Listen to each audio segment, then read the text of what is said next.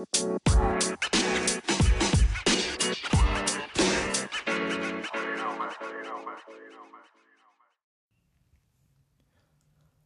pagi semua bro, apa kabar?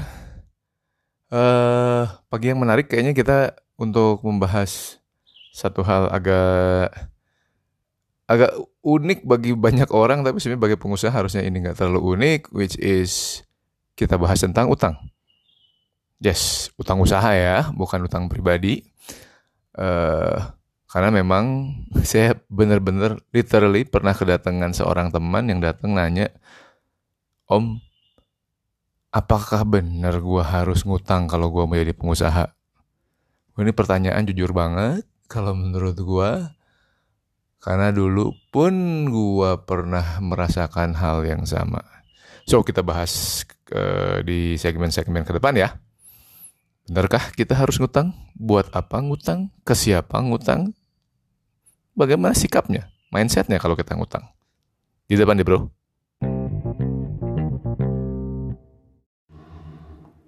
Oke, kita sekarang bahas kenapa seorang pengusaha bakalan butuh hutang.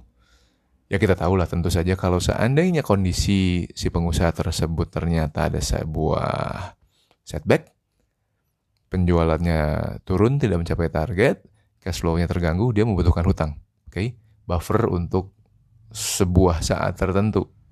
Bisa jadi juga karena pembayaran dari klien lu ada yang mundur Sementara gaji karyawan kan nggak bisa mundur. Bayar listrik nggak bisa mundur. Bayar air nggak bisa mundur. Hal-hal itu membuat kamu kan pasti butuh hutang. Oke, okay. ini sebuah alasan yang common. Oke, okay. dan ini adalah alasan yang common, wajar, bisa lakukan peminjaman hutang selama hitungannya benar. Selama emang setbacknya sudah terhitung nih berapa lama. Jangan sampai banyak pengusaha-pengusaha yang ternyata hidup hidupnya dari hutang karena sebenarnya usahanya nggak lancar sudah tahunan. Hati-hati dengan hal seperti ini. Ini bukan hutang yang terlalu pandai atau bijak sih sebenarnya. Tapi ini kita kesampingkan dulu ya. Karena ini alasannya karena setback. Saya ingin perlihatkan bahwa sebenarnya dalam keadaan maju pun seorang pengusaha sebenarnya tetap membutuhkan hutang.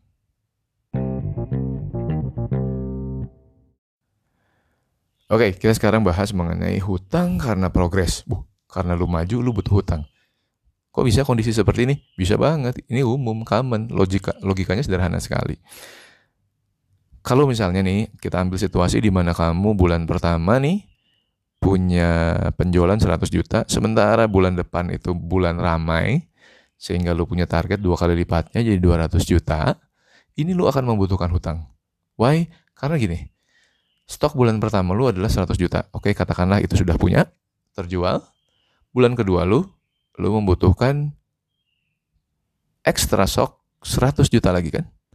Karena targetnya 200 juta, 100 juta plus 100 juta. Gitu. Di bulan pertama, yang penjualan 100 juta itu sebenarnya kamu sudah hitung bahwa setiap penjualan gue berdapat untung bersih katakanlah 20 persennya. Which is lu berarti punya keuntungan bersih terbawa ke bulan depan 20 juta kan. Tapi coba pikir lagi. Walaupun lu punya untung 20 juta, katakan begitu ya, ini disederhanakan sekali lah. Punya keuntungan bersih 20 juta, lu mau masukkan lagi untuk produksi bulan depan. Punya 20 juta kok gue? Cukup dong? Enggak lah, nggak cukup lah. Kalau kemajuan lu sangat progresif seperti ini nih, which is dua kali lipat dari 100 juta ke 200 juta, berarti kan di bulan kedua lu membutuhkan uang untuk produksi dari 200 juta. Ya, senilai barang jual 200 juta. Katakanlah HPP-nya, harga pokok produksinya katakanlah sepertiganya. Katakan begitu ya. Berarti 200 juta untuk memproduksi 200 juta barang untuk dijual di bulan kedua, lo membutuhkan 200 juta dibagi 3, which is 66 juta. Bener kan? Lo harus punya 66 juta di bulan pertama atau paling tidak di awal bulan kedua karena mau dibayarkan ke vendor sebanyak 66 juta sementara lu bawa carry keuntungan cuma 20 juta 66 juta dikurangin 20 juta berarti lu masih punya kekurangan 46 juta dari mana 46 juta ini Ini yang sebenarnya kita bicara mengenai hutang usaha. Kalau lu ingin progres, ingin kemajuan yang cepat, lu membutuhkan pihak lain yang bisa membayari lu dulu di depan. Uang sebesar tadi dalam kasus ini 46 juta. Nah, dari dua segmen di depan itu sekarang kita sudah terbayang apa kondisi yang bisa membuat lu berhutang atau memerlukan hutang. Satu karena setback di usaha lu atau justru karena progres di usaha lu. Dua-duanya ternyata membutuhkan hutang. Ada teman saya yang pernah datang ke saya bilang bahwa saya tuh ingin jadi pengusaha tapi saya nggak nggak boleh berhutang sama bapaknya katakan begitulah. Bapaknya sendiri emang bukan pengusaha, bapaknya sendiri seorang penggede BUMN lah begitu ya. Yang mungkin karena ya karena dia pegawai di BUMN posisinya besar dia nggak pernah punya situasi di mana dia harus berhutang. Dan dia membuat seakan-akan berhutang itu sesuatu yang buruk udah kayak dosa gitu. Ntar ini kita bedain ya antara hutangnya sama ribanya riba itu yang dosa bro bukan hutangnya hutangnya sendiri adalah sesuatu yang sangat mungkin terjadi dan tidak diharamkan sejauh pengetahuan saya. Kenapa? Karena kalau saya baca uh, Sirah Nabawiyah, Nabi Muhammad juga jualan ke daerah Suriah gitu di Syam, itu kan bawa barang dari orang lain. Barang pinjaman itu sama saja dengan hutang. Hutang itu nggak selalu berbentuk cash, uang, tapi barang yang dipinjamkan ke lu kan statusnya punya orang lain juga ya. Itu hutang. Mesti dikembalikan sisanya dan kalau terjual mesti dikembalikan uh, pokok dan keuntungannya bagi orang tersebut. Jadi si hutangnya sendiri berjalan dan itu tidak diharamkan di agama saya paling tidak gitu. Setahu saya. Yang nggak boleh itu ribanya. Jadi sekarang kita pisahkan dulu ini ya antara hutangnya sama ribanya. Ribanya yang kita coba uh, hindari. Tapi kalau hutangnya sendiri, enggak, itu bagian integral dari sebuah bisnis yang ingin maju bahkan. Nah dalam kasus teman saya ini memang karena bapaknya itu orang yang bukan pengusaha, membiayai kehidupan pribadi dan keluarganya saja, dan itu mungkin loh hidup seperti itu tanpa berhutang. Bisa saja kalau kondisi kamu emang baik gitu. Posisi pekerjaannya bagus, panjang hidup ya bisa terjadi kali kalau di hidup gua enggak sih. di hidup gua ada fase-fase gua harus berhutang juga gitu ya. Tapi kita sisihkan dulu nih obrolan mengenai kehidupan pribadi tapi mengenai bisnis. Jadi eh, teman gua itu dibuat seakan-akan gak bisa berhutang nggak boleh berhutang sama bapaknya karena dibilang hutang itu buruk. Berhutang itu bukan sesuatu yang buruk kalau menurut gue pribadi. Sesu sesuatu yang membuat lu maju and calculated, dia sudah terhitung resikonya, sebenarnya itu baik. Memang bagian dari menjadi pengusaha adalah punya kalkulasi resiko terhadap hutang ini.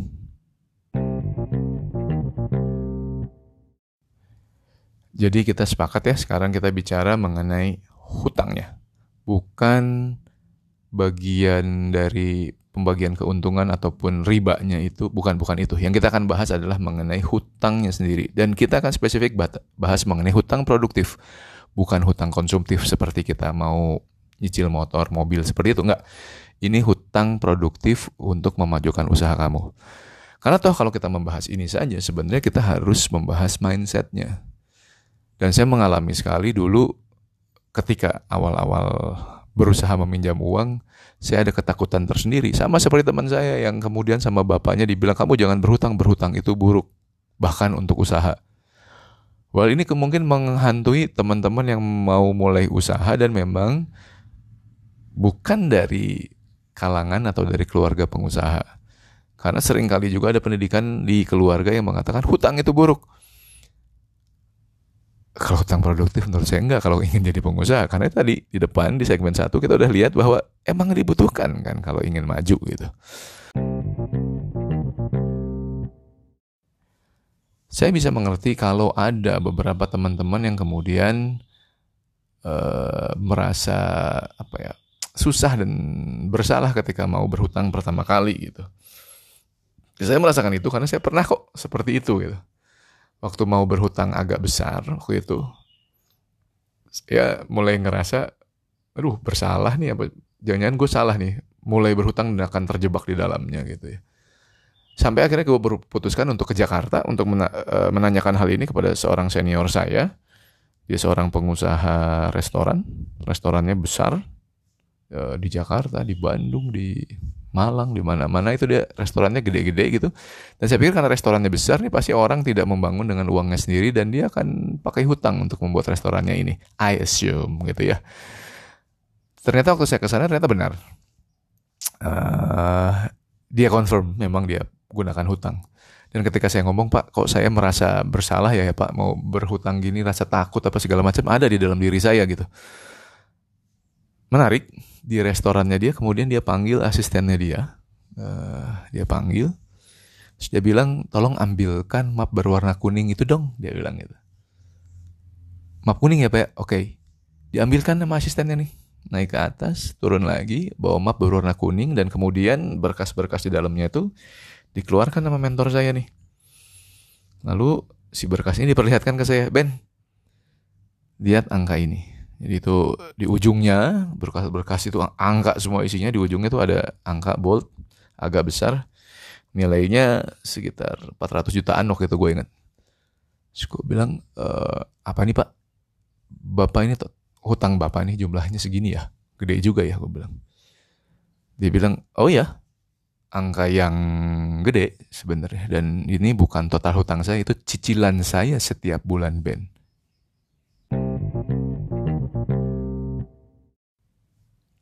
Kaget gue bro. Maklum gue pengusaha kecil pada saat itu baru mulai bisnis. Bayangin punya utang 400 juta aja untuk gue udah gede. Nah, mentor gue ini cicilannya 400 juta per bulan pada saat itu. Kaget gue.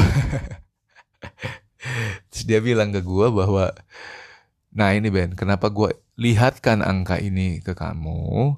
Itu karena saya lihat muka kamu masih muka yang sangat baru dalam uh, bisnis gitu. Ngelihat pucatnya kamu begitu saya bilang bahwa cicilan saya 400 juta per bulan, saya tahu kamu perlu treatment ini. Wah pak itu nggak gede pak 400 juta per bulan pak bayarnya gimana? Jawabannya dia enggak kok nggak ada masalah. Ini semua calculated Ben. Ini semua angka sebuah angka yang saya sudah perhitungkan dan saya tidak pernah langsung punya cicilan 400 juta per bulan. Saya pun butuh waktu Ben untuk sampai sini dia bilang. Hutang saya dulu nggak kayak gini. Saya dulu hutang dan cicil punya cicilan lebih kecil gitu. Saya mulai dengan yang kecil. Kebutuhannya naik karena saya harus ekspansi dan saya hitung ternyata saya akan tetap bisa bayar, saya berhutang lagi saya ekspansi lagi ternyata masih bagus semua. Saya berhutang lagi tapi semuanya adalah calculated loan ya. Ini semua dihitung oleh saya dengan kesimpulan bahwa saya tetap akan punya untung dan tetap akan bisa bayar hutang ini. Tapi saya kemudian bisa memperbesar jaringan bisnis saya. Saya bisa rekrut orang lebih banyak saya bisa hire orang lagi saya bisa berbagi rezekinya. Karena modal saya tidak sebesar itu, saya pakai pinjaman. Jadi sebenarnya niatnya baik, Ben. Niatnya adalah untuk bisnis ini tumbuh, membiayai orang lain, membuka lapangan pekerjaan, mendapat keuntungan lebih, tanpa harus kemudian jadi kesulitan membayar. Selama kamu lakukan pinjaman ini dengan kalkulasi yang benar, jangan takut, Ben dan syaratnya satu lagi, kamu mulai dari awal, dari kecil dulu. Jangan langsung punya utang yang gede. Itu kuncinya, Ben.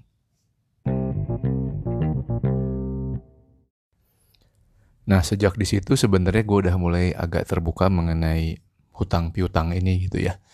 Bahwa kita sebenarnya diperbolehkan saja kita memiliki hutang selama dia terkalkulasi benar-benar terkalkulasi, kita yakin bahwa kita bisa mengembalikannya. Uh, kita juga yakin bahwa pinjaman ini akan memperbesar uh, skala bisnis kita. Uh, it's fine. dan gue mulai dari pinjaman-pinjaman yang kecil dulu gitu. Dan memang kalau bicara pinjaman-pinjaman kecil uh, menarik sih. Uh, saya pernah melakukan pinjaman nilainya 40 juta rupiah. Waktu itu uh, saya harus menyiapkan uh, stok barang untuk menyambut lebaran. Uh, saya cuma butuh tambahan uang 40 juta. Eh bisnisnya juga masih kecil gitu ya. Tapi untuk mengejar target saya, saya butuh pinjaman 40 juta. Saya dulu bingung mau minjem sama siapa. Secara uh, orang tua bukan orang kaya juga, jadi nggak bisa gue rasanya uh, minjem ke orang tua pada saat itu. Uh, teman-teman gue sayangnya pada saat itu sama uh, masih banyakkan butuh duit dibandingkan kelebihan duit gitu ya. uh, akhirnya gue tanya sama salah seorang senior gue Bang siapa yang bisa pinjemin saya duit 40 juta ya bang? Ya saya butuh nih saya butuh dan saya butuhnya di bulan depan. 40 juta tapi gue gak punya jaminan nih saya bilang begitu. Lalu senior saya nih anak mesin kalau nggak salah dia tuh. Terus dia bilang oh, ada nih senior gue yang biasanya suka mau tuh pinjemin duit segitu aja mah bisa dia bilang. Saya bilang boleh dong kenalin dong. Ntar gue kenalin via telepon ya. Nanti sesudah itu lu telepon dia. Oke, siap. Sampai saatnya saya harus telepon dia. Setelah dikenalkan, diberikan perkenalan uh, via telepon juga.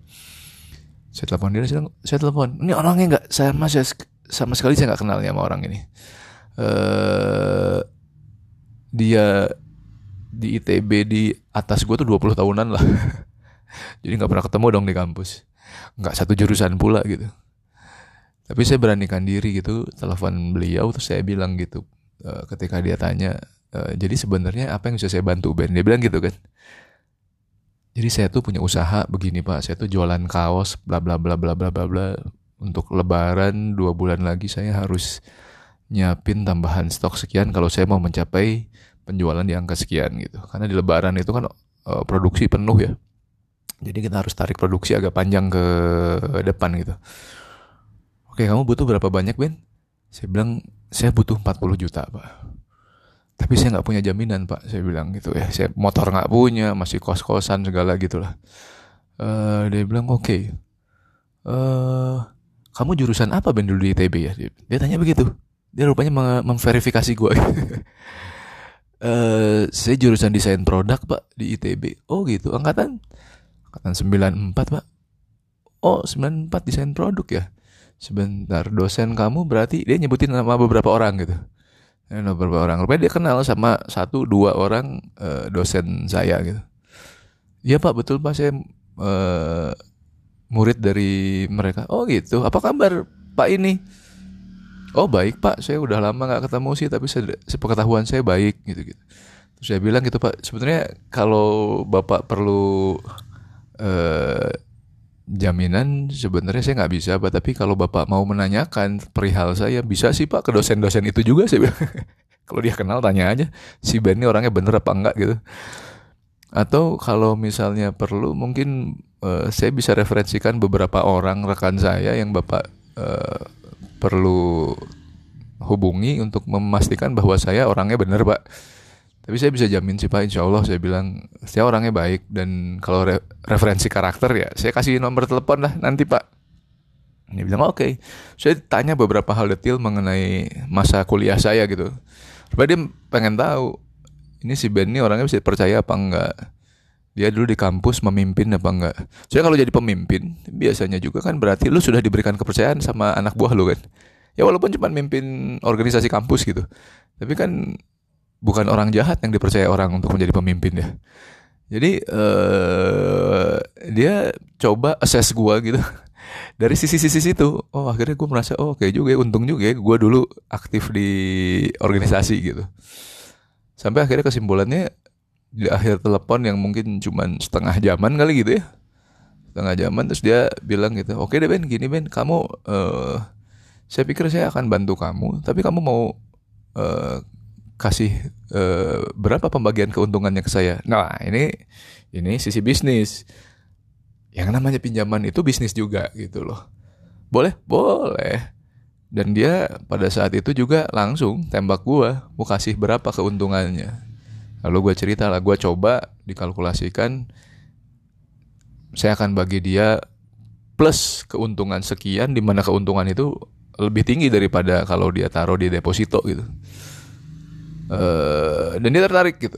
Pinjaman saya pendek, cuman tiga bulan kalau nggak salah waktu itu. Uh, dan nilainya sebenarnya bagus dibandingkan dia taruh di deposito gitu. Uh, akhirnya dia setuju kasih pinjaman. Alhamdulillah transfer sama gue orang yang dia nggak pernah ketemu tuh. Uh, transfer ke gue gue gunakan untuk menyambut lebaran tahun itu.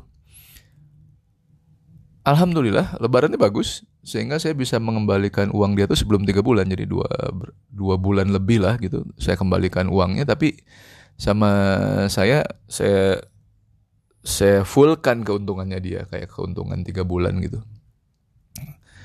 Uh, ya nggak apa-apa kan toh di depannya juga kan uh, akadnya uh, bagi untung gitu. Ya udah gue untung gue kasihkan ke dia. Tapi ternyata ya tadi itu men uh, sebenarnya semua hal tentang diri lu sejak sekarang, sejak kemarin, sejak zaman kuliah lu ternyata bisa dijadikan sebuah jaminan kalau seandainya nilainya positif. Karakter yang positif juga punya nilai baik gitu. Dan itu berkah lo sampai sekarang. Gua tuh belum pernah ketemu sama bapak ini. Gua sekarang harus tanya lagi kayaknya dia sekarang tinggal di mana dan saya harus minta nomor telepon atau alamat rumahnya untuk ke sana untuk kemudian berterima kasih karena dia salah satu orang pertama yang berani meminjamkan uang ke gua tanpa jaminan.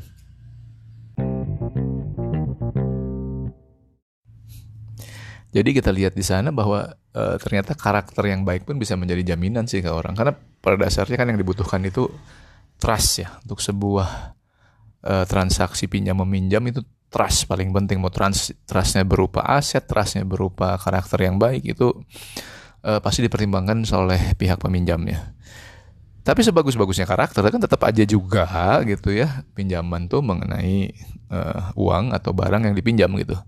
Kita harus kembalikan ke dia bersamaan dengan perjanjian uh, bagi keuntungannya seperti apa. What if kalau keadaannya kemudian kita nggak bisa bayar nih kesulitan membayar? Prinsipnya sih sederhana bagi yang meminjamkan harus memberikan waktu kepada orang yang kesulitan membayar di saat yang sama bagi yang meminjam harus mau niat sebesar-besarnya usaha dia untuk mau membayar secepat-cepatnya. Ini prinsip dua-duanya penting dari sisi peminjam sama yang meminjam.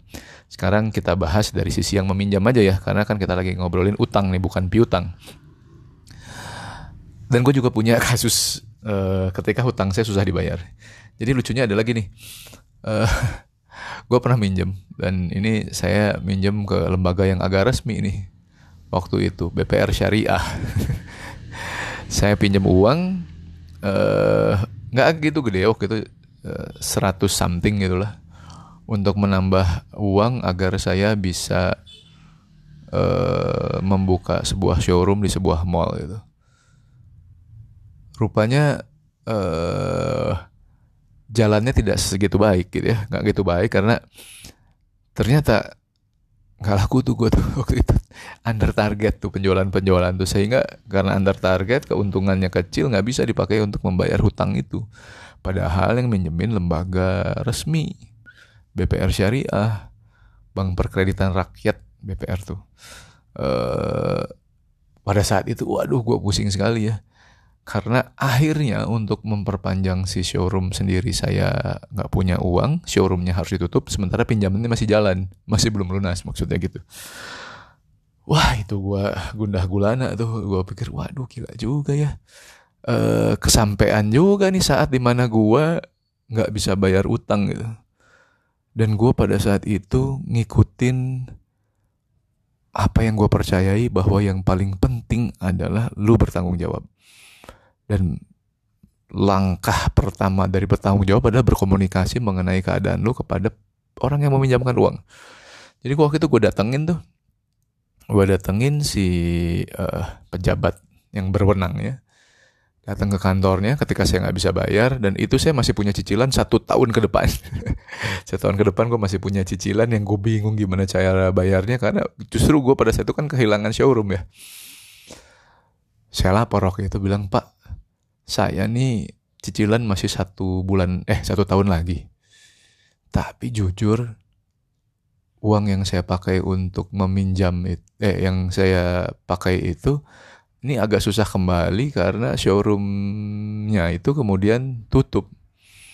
Saya harus tutup pak, kalau saya nggak tutup saya rugi lebih gede.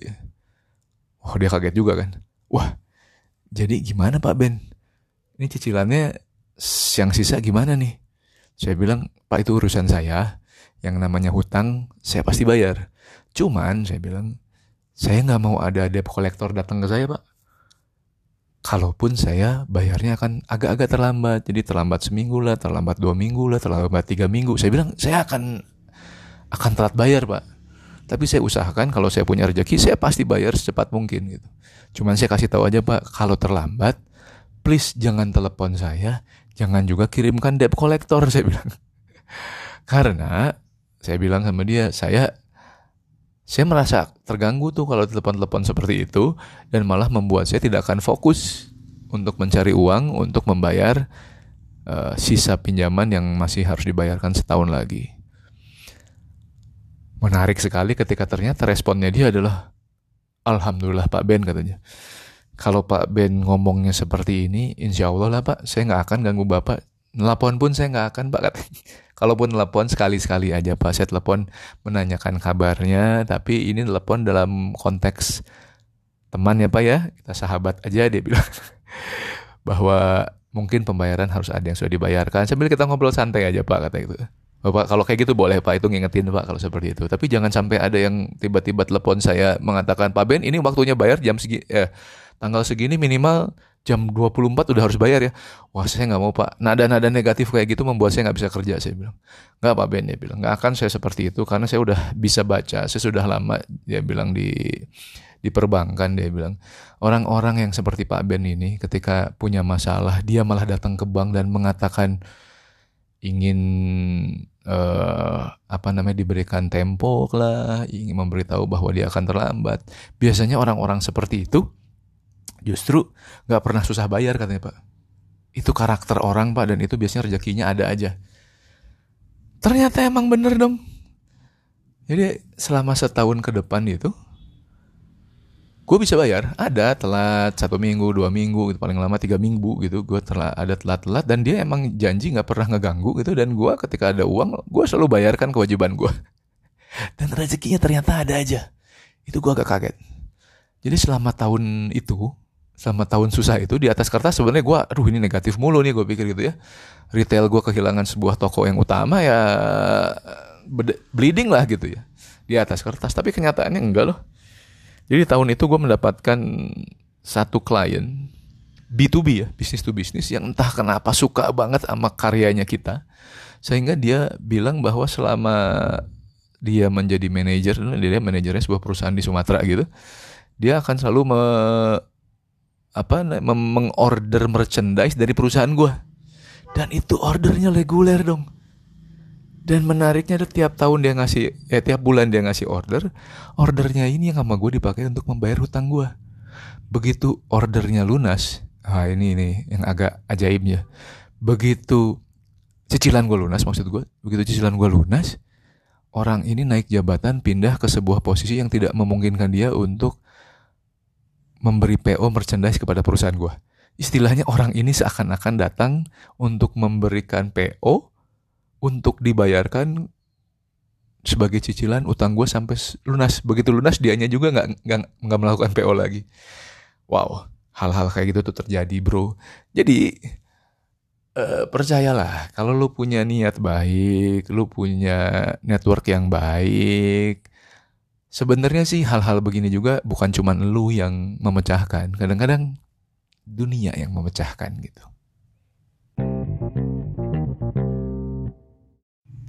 Oke, sebagai penutup di obrolan uh, tentang hutang bagi pengusaha di pagi ini, gue cuma ingin garis bawahi uh, sedikit ya uh, beberapa hal yang mungkin jadi uh, poin gua.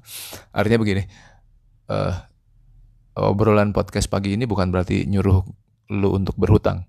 Nggak, berhutang itu karena perlu ya. Karena perlu, karena ingin tumbuh kalau bisa itu alasannya. Uh, jangan juga terus maksa-maksain berhutang karena memang ditawarin.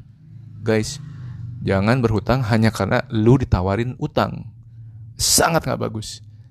Lu berhutang karena lu butuh hutang tersebut untuk tumbuh. Itu alasan yang paling baik. Nomor dua, bisa nggak uh, kita bisnis tanpa berhutang? Sebenarnya bisa. Saya bisa. Keep your business in a cash basis. Semuanya cash di depan. Pembayaran jangan ada yang mundur. Ya lu nya ya partner lu nya. Itu sebenarnya bisa. Uh, tapi ya lu akan berharap pertumbuhan yang agak uh, say lebih pelan lah. Lebih pelan. Logikanya tadi. Dengerin lagi segmen pertama. Lalu selanjutnya juga uh, coba uh, pikirkan bahwa Eh, setiap berhutang uh, lu sudah kalkulasikan semua perhitungannya bahwa ini akan kembali uangnya, uangnya bagaimana mengembalikannya, dari stream mana sih sebenarnya kemudian kamu bisa membayar hutang ini gitu. Itu tolong pastikan seperti itu. Nomor 4, kalau seandainya ada masalah dengan hutang kamu, please tanggung jawab. Tanggung jawablah dengan hutang itu. Kalau misalnya ternyata memang ngejepit tuh, kayak cerita gue sebelumnya, uh, wah streamnya berkurang tapi hutangnya belum lunas, ikhtiar bro, ikhtiar yang lebih besar coba cari eh, peluang-peluang uh, mendapatkan uang kiri kanan uh, atas bawah uh, berpikir lebih terbuka gitu ya. Sampai kalau bisa hutang tersebut lunas semuanya dan biasanya kalau kamu pernah melakukan seperti itu ya artinya terdorong untuk bekerja lebih keras karena ternyata kamu punya uh, hutang yang lebih besar gitu. Biasanya itu menjadi sebuah dorongan tersendiri bagi kamu ketika kamu nanti hutangnya sudah lunas. Kamunya sudah terbiasa untuk bekerja lebih efektif, lebih terbuka, lebih banyak memikirkan stream uang gitu ya. Uh, sehingga itu bagus bagi karakter kamu selanjutnya. Jadi anggaplah ini pacuan juga uh, pastikan bahwa niatnya berhutang itu baik dan pastikan juga bahwa uh, apa pun yang terjadi di hati kamu dan secara aktif kamu cari cara untuk membayar hutang tersebut. Pastiin gitu deh. Uh, jangan sampai nanti kayak beberapa orang yang pernah kasus gitu ya. Lu yang punya utang tapi begitu tagih lu yang lebih galak Udah deh, kalau begitu, kalau itu adalah diri lu, stop dari sekarang, jangan masuk ke bisnis. Di bisnis kita nggak butuh orang-orang kayak gitu. Oke bro? Terima kasih banyak udah ngedengerin podcast yang di pagi hari ini. Kita ketemu lagi di episode selanjutnya. Have a good business. Assalamualaikum warahmatullahi wabarakatuh.